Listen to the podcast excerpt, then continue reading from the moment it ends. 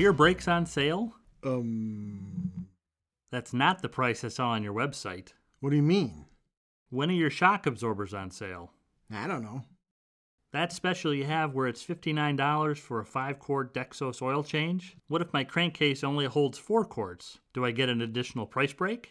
Well, Boy, a lot of that sounded like trouble. In fact, in some instances, it sounded like the customer knew more about advertising in the dealership than the consultant did.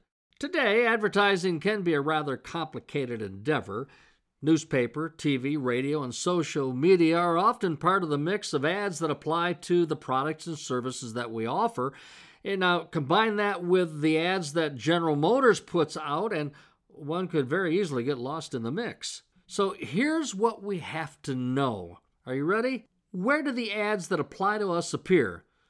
TV, radio, newspaper, direct mail, email, text specials, dealer specific applications where ads come to a customer web enabled device, Facebook, Twitter, window signs, flyers, billboards, bus benches, the list goes on and on and on.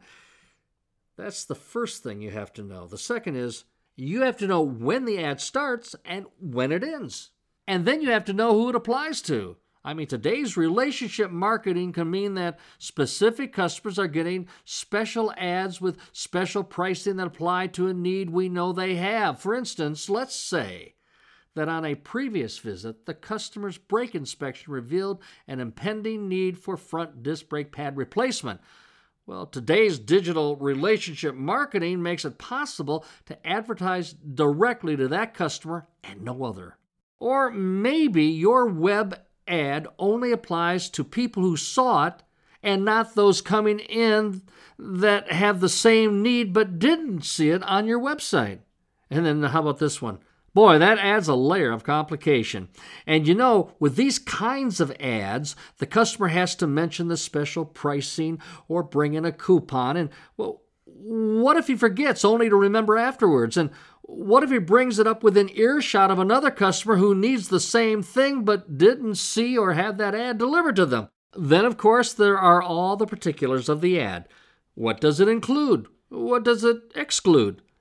Is the special time sensitive? For example, uh, is it a Wednesday only special? Is it a deal where it only applies to a specific time of day? Yeah, believe it or not, I have a friend who runs a Chevy store where his oil change special applies to vehicles that come in between 1 p.m. and 3 p.m.